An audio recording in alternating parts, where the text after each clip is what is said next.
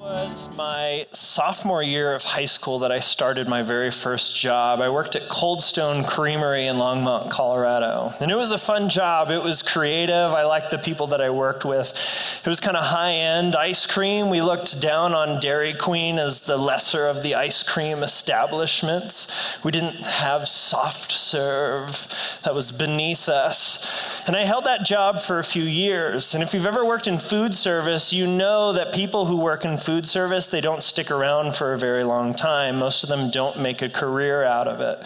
I remember I was working one shift with this other guy, and he was in the middle of making an ice cream, and he just stopped and he looked up and he took off his apron and he just walked out the door. He had just reached this breaking point where he could not make any more ice cream. He was done.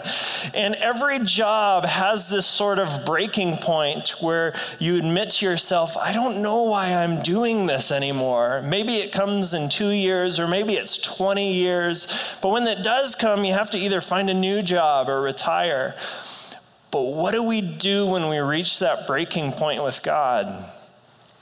What do we do when we get to that place where we have had enough and we can't do it anymore? Where do we go then? Jonah is a very curious book. It's not quite clear at first glance what it's about. It's hard to see what it's getting at. And I think because of that, we reduce the book of Jonah down to the story about Jonah and the whale. Kind of in the same way the mom whose kid fell into that gorilla pit at the Cincinnati Zoo a couple months ago. She will no longer be known as Michelle, but she will get reduced to the mom who let her kid fall in a gorilla pit. When there's so much more to her than that. And there's so much more to Jonah than just some encounter with a whale. Jonah was God's prophet who did things that Jesus called the sign of his coming. But Jonah was also someone seriously disappointed in God. Jonah was someone who felt let down by God over and over and over. Jonah was angry. Jonah had had enough. Jonah had come to this breaking point where he couldn't do it anymore.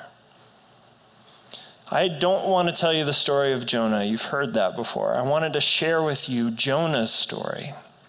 Jonah was a prophet, and as God's prophet, your job is to pass along God's message to God's people and guide God's people in the direction that God wants them to go.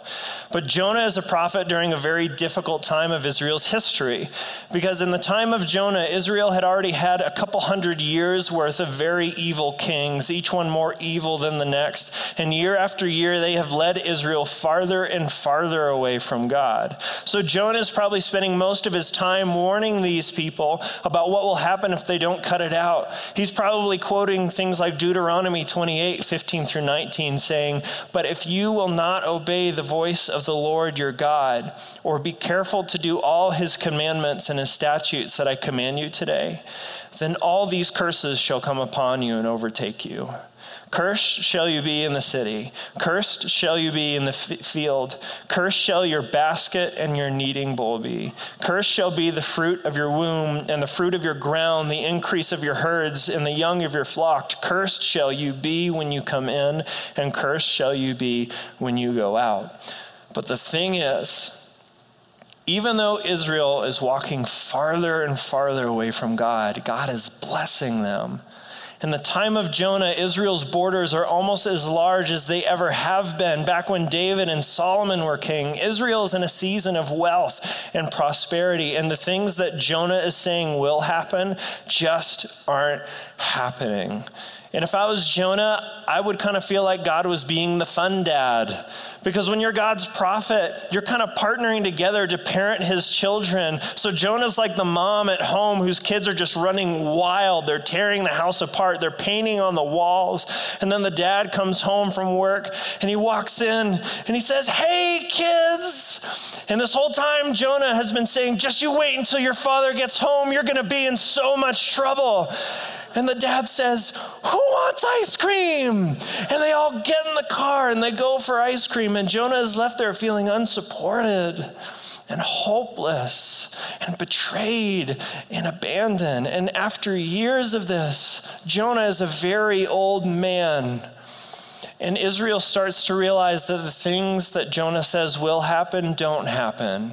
So his reputation as a prophet has gotten very low. People don't listen to him anymore.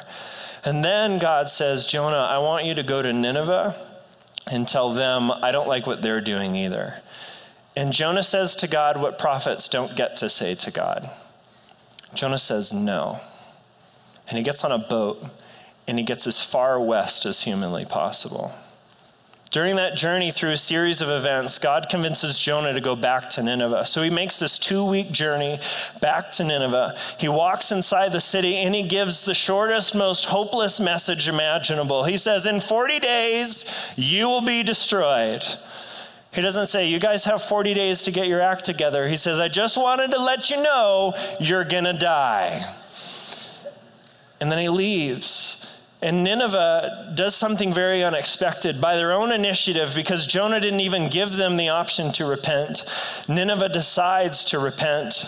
They put on sackcloth. There's a citywide mandate that no one can eat food or drink water. They fast. They even stop feeding their livestock in the hopes that this God that is going to destroy them will spare them. And God sees this act of repentance and he spares them. And Jonah watches God once again not do what he said he was going to do. And Jonah is furious. And he says to God in chapter 4 of Jonah, verses 2 through 4, he prayed to the Lord and said, O Lord, is not this what I said when I was yet in my country? That is why I made haste to flee for Tarshish, for I knew that you are a gracious God and merciful, slow to anger, and abounding in steadfast love, and relenting from disaster. Therefore, now, O Lord, please take my life from me, for it is better for me to die than to live. You would think, as God's prophet, Jonah would be thrilled that an entire city just turned away from evil and towards God, but this makes him angry. For years, Jonah was in Israel telling Israel about the coming destruction that God never brought. And now, here in Nineveh, he told them about the coming destruction that God never brought. And Jonah says, I knew it. I knew you were going to do this.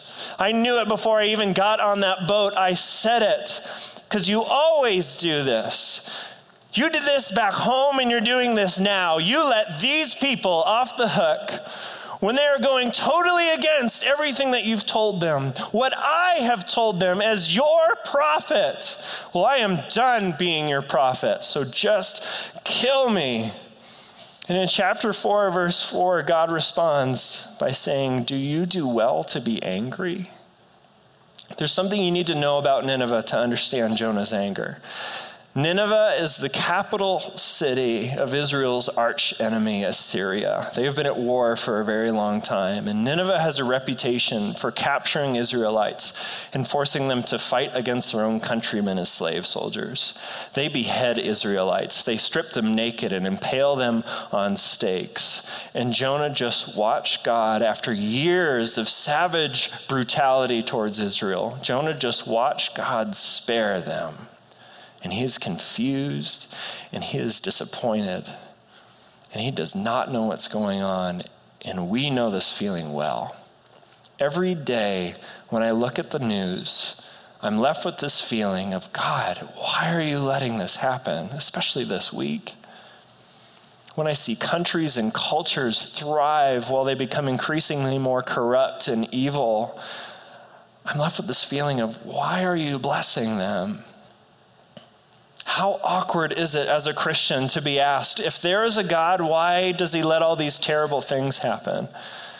Especially when those conversations end with, well, if that's how God operates, I don't want to be a part of him.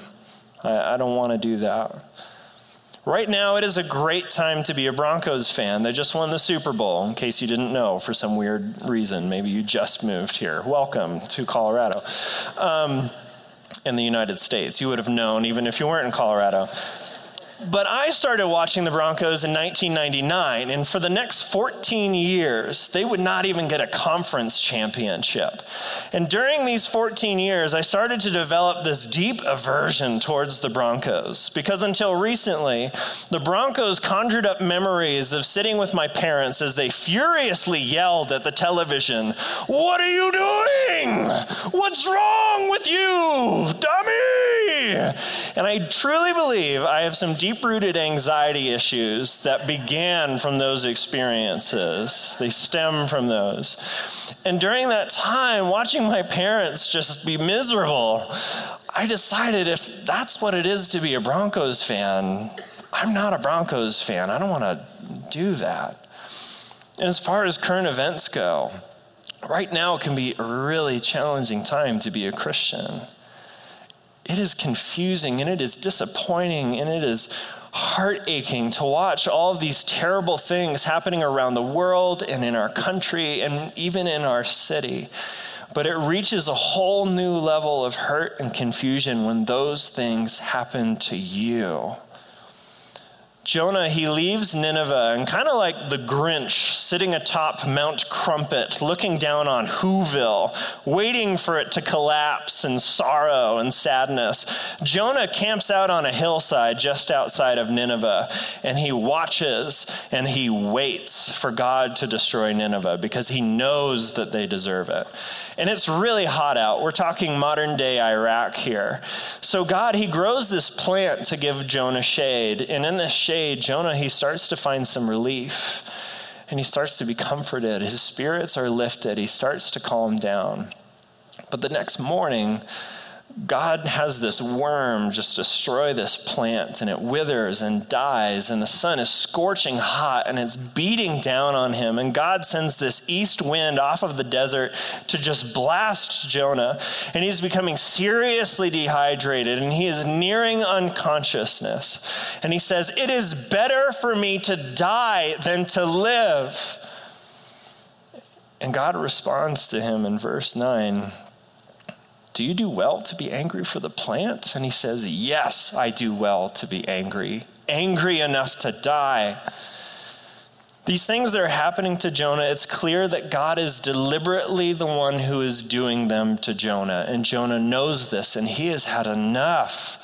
He has spent his whole life faithfully serving God as his prophet. And now, from his perspective, God is torturing him, giving him relief just to take it away again. He's probably thinking, Why me?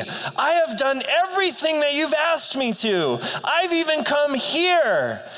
Why are you doing this to me? He's even angry for the plant. Why did you kill this plant? It did nothing to you. Just kill me. I have had enough. I wish that there was this rule where if you lived your life in the way that God wanted you to, that He would spare you from all disaster and hardship.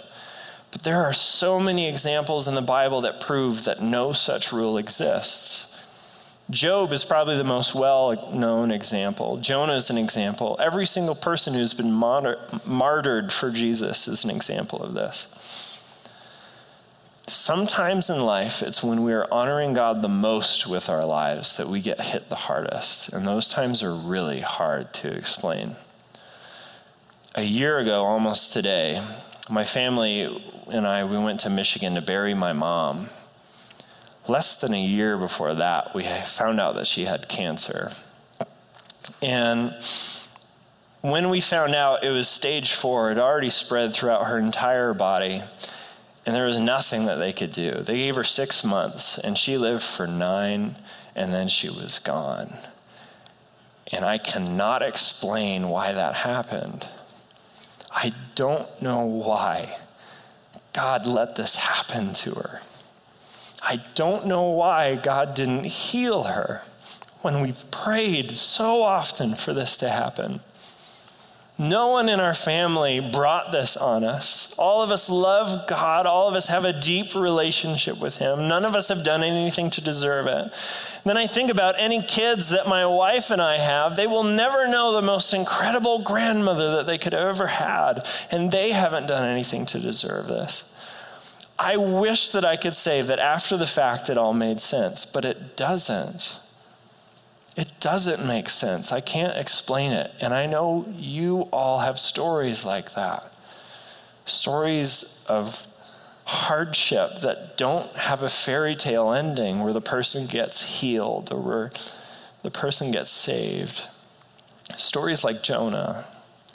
Jonah spent years, almost his whole life, serving God as his prophet in Israel, constantly trying to convince them to turn away from evil, only to watch them become more evil, and then watch God bless them and then God brings Jonah to the worst place imaginable for an Israelite to go Nineveh, to watch God spare them too. And the last place that we see Jonah is roasting to death on a hillside. And the last words that we hear from him are, Yes, I do well to be angry, angry enough to die. And that's Jonah's story. That's where the book ends. And it's not the ending that we'd expect or the one that we'd hope for. And the thing is, it probably would have turned out differently if Jonah hadn't forgotten something the whale. Back in Israel, when Jonah got asked to go to Nineveh and he got on that boat, during that voyage, the storm kicks up and the boat begins to capsize. And when the crew finds out that it's Jonah's fault that this is happening, Jonah gets thrown overboard. And Jonah starts to drown, and as he's sinking to the bottom, the unthinkable happens. Out of the darkness, a whale swallows him up. And in that moment, Jonah knows that this is not a monster. He doesn't see the whale as some horrific form of punishment. He was drowning. Jonah knows the moment that he gets swallowed up that God has just saved him. This whale is his lifeboat. And from inside the whale, Jonah prays. In chapter 2 of Jonah, verses 2 through 8, he says, I called out to the Lord out of my darkness, and he answered me. Out of the belly of Sheol I cried, and you heard my voice. For you cast me into the deep, into the heart of the seas, and the floods surrounded me. All your waves and your billows passed over me. Then I said, I am driven away from your sight, yet I shall again look upon your holy temple. The waters closed in over me to take my life. The deep surrounded me. Weeds were wrapped about my head at the roots of the mountains. I went down to the land whose bars closed upon me forever. Yet you brought up my life from the pit, O Lord my God. When my life was fainting away, I remembered the Lord. And my prayer came to you into your holy temple. Those who pay regard to vain idols forsake their hope of steadfast love. And in the very last verse of this prayer, Jonah has a revelation. We see a side of Jonah that we haven't seen in the rest of the book. He says, But I, with a voice of thanksgiving, will sacrifice to you. What I have vowed, I will pay. Salvation belongs to the Lord. Jonah understands justice. This is a concept that he gets. He understands that if you disobey God, you get punished. So when the storm kicks up and it's about to tip the boat over, Jonah knows why. He's expecting God to kill him on this trip. But what he was not expecting while he was drowning was for God to save him. Inside of this whale, Jonah experiences something that up until this point, he wasn't able to fully grasp. Jonah experiences grace. He experiences mercy when he deserved to be killed for what he did. And inside this whale, Jonah, he repents and he accepts the salvation that God has offered to him in the form of a whale, and he acknowledges something huge. Salvation is the Lord's. Jonah admits that God can save whoever he chooses to save, regardless of what they've done in the past. That's God's right as God because salvation is the Lord's. Why did God spare Adam and Eve when they ruined his creation? Salvation is the Lord's. Why did God spare Noah's family instead of starting completely over with the flood? Salvation is the Lord's. Why did God destroy all of Jericho but save a prostitute's family? Salvation is the Lord's. Why did God spare Jonah when he turned his back on him? Why did God spare Nineveh after everything that they'd done to Israel? Why did God spare us, sinners, after everything that we have done? Why did God sacrifice his only son to die for us so that we wouldn't have to? So that we could be forgiven and have this eternal relationship with him? Because salvation is the Lord's. But when Jonah watched God spare Nineveh and save Nineveh, he lost track of this. He forgot. Jonah was so angry about what God didn't do in Israel and what God didn't do in Nineveh that he couldn't see what God was doing. And God even tries to explain it to Jonah. In chapter 4, verses 10 and 11, the last two verses of the book, God says, You pity the plant for which you did not labor, nor did you make it grow, which came into being in a night and perished in a night. Should I, not I pity Nineveh? That great city in which there are more than 120,000 persons who don't know their right hand from their left, and also much cattle? Jonah's in a situation that he can't see because he is so angry. Jonah is so angry that he cannot see that he and Nineveh are the same. Both turned away from God, both chose to repent, both were spared. Jonah is so angry that he can't see that an entire city just turned away from evil towards God. The very thing that he was hoping and waiting for in Israel just happened right in front of him and he missed it. He was so angry that he missed that God just did that through him in such a way that Jesus would call it the sign of his coming. How sad is it that an entire city had just decided to turn towards God and they're all collectively asking the question, What do we do now? And the most qualified man to help them is just outside of the city, stubbornly wishing to die. Anger blinds us and it was blinding Jonah. A couple years ago, my wife Allie and I, we went to Disney World, the most magical place on earth. It's not an understatement, it's incredible. And every night in the Magic Kingdom before the park closes, they have this fireworks show. That's also an understatement because it's so much more than that. It's incredible. So everyone in the park, they gather around the castle, you know, the, the castle. And these fireworks start to go off. And music from like your favorite Disney films begin to play, and it's in time with the fireworks, and they project these things on the castle that make it look like the castle is alive and it's moving.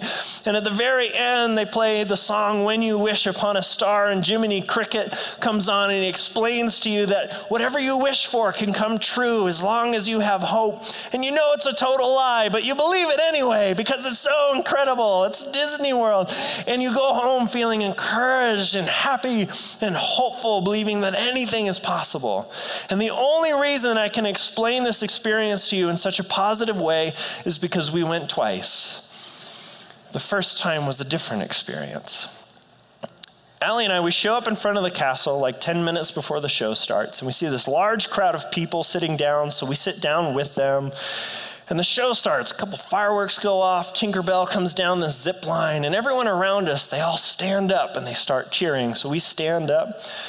And a few seconds into the show, I hear this angry voice behind me say, Hey, down in front. And I just ignore it, thinking it's not, whoever this is, not talking to me. So a few more seconds go by, and again, Hey, down in front. And I turn around, shouldn't have done that.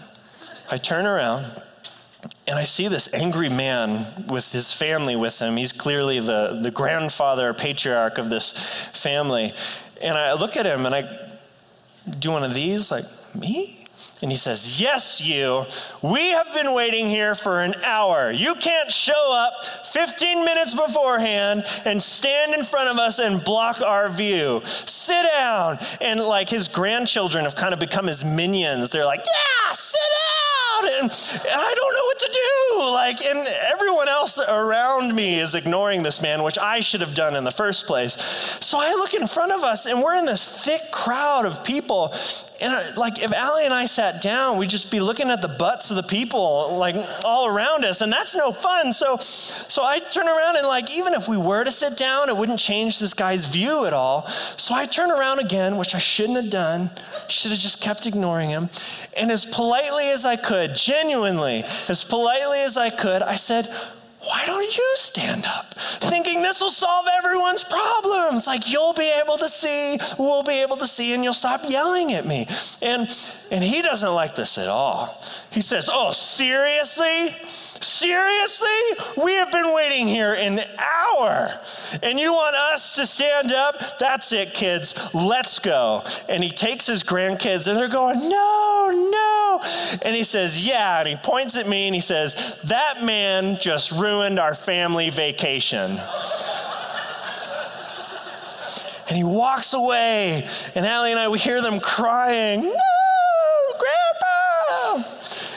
And I was furious. I was furious and embarrassed. And long after this guy was gone, I was so angry at this man. And I know that those kids still, to this day, remember me as the man who ruined their family vacation instead of their lunatic grandfather who wouldn't just stand up and so while he's gone, I'm thinking about all these witty comebacks that I could have said when I was trying to be polite. Jiminy Cricket's talking about how if you wish it, it can come true. And I'm wishing that these terrible things happen to this man.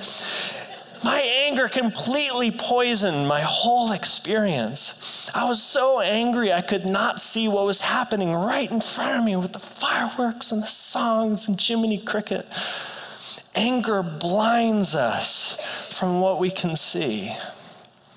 If you are confused or disappointed or hurt by what's going on around you or around the world, you are not alone.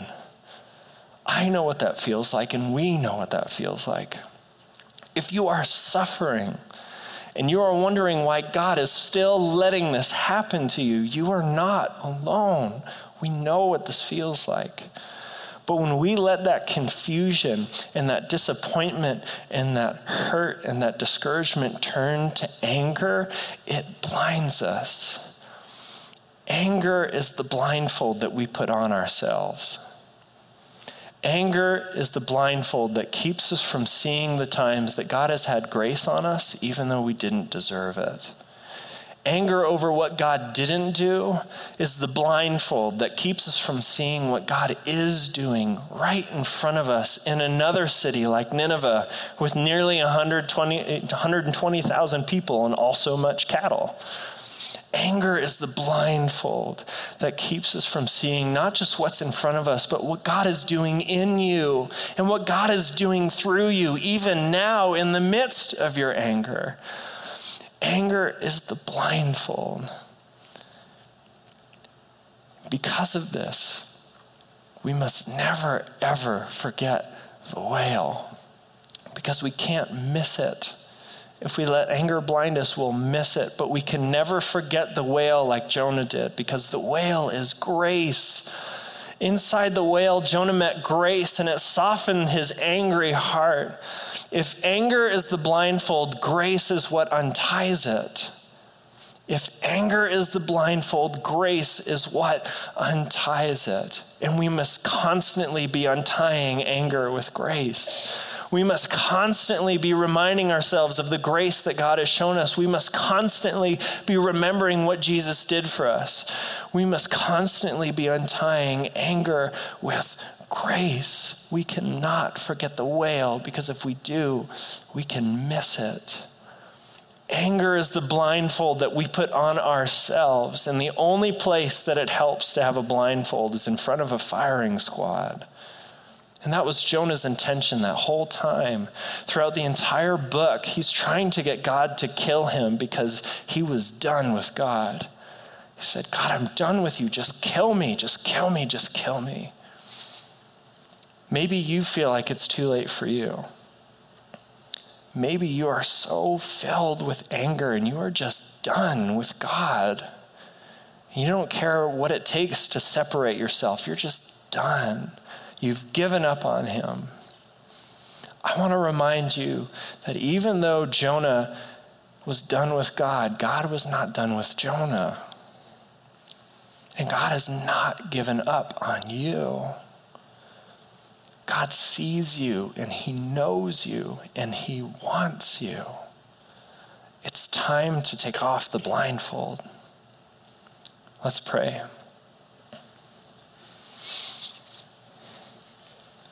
Father, you can see into the depths of our hearts, and you can see where anger resides where we cannot. Father, I pray that we would experience grace. Grace, like that whale, is something that we are most exposed to when we're drowning. It's when we are the most confused and disappointed and hurt that you swallow us up with grace. And I pray for that now for those who are just filled with anger. They don't even know why they're in this room or why they're watching this video. God, would you fill us with grace that would untie the blindfolds in front of our eyes so that we could begin to see again? So that we could remember the grace that you had on us, so that we could see the incredible things that you are doing, and so that we could see the incredible things that you are doing in us and through us. And Father, as we worship here, would this be an opportunity for us to open our hearts to grace, to let it swallow us up and untie that anger that's over our eyes?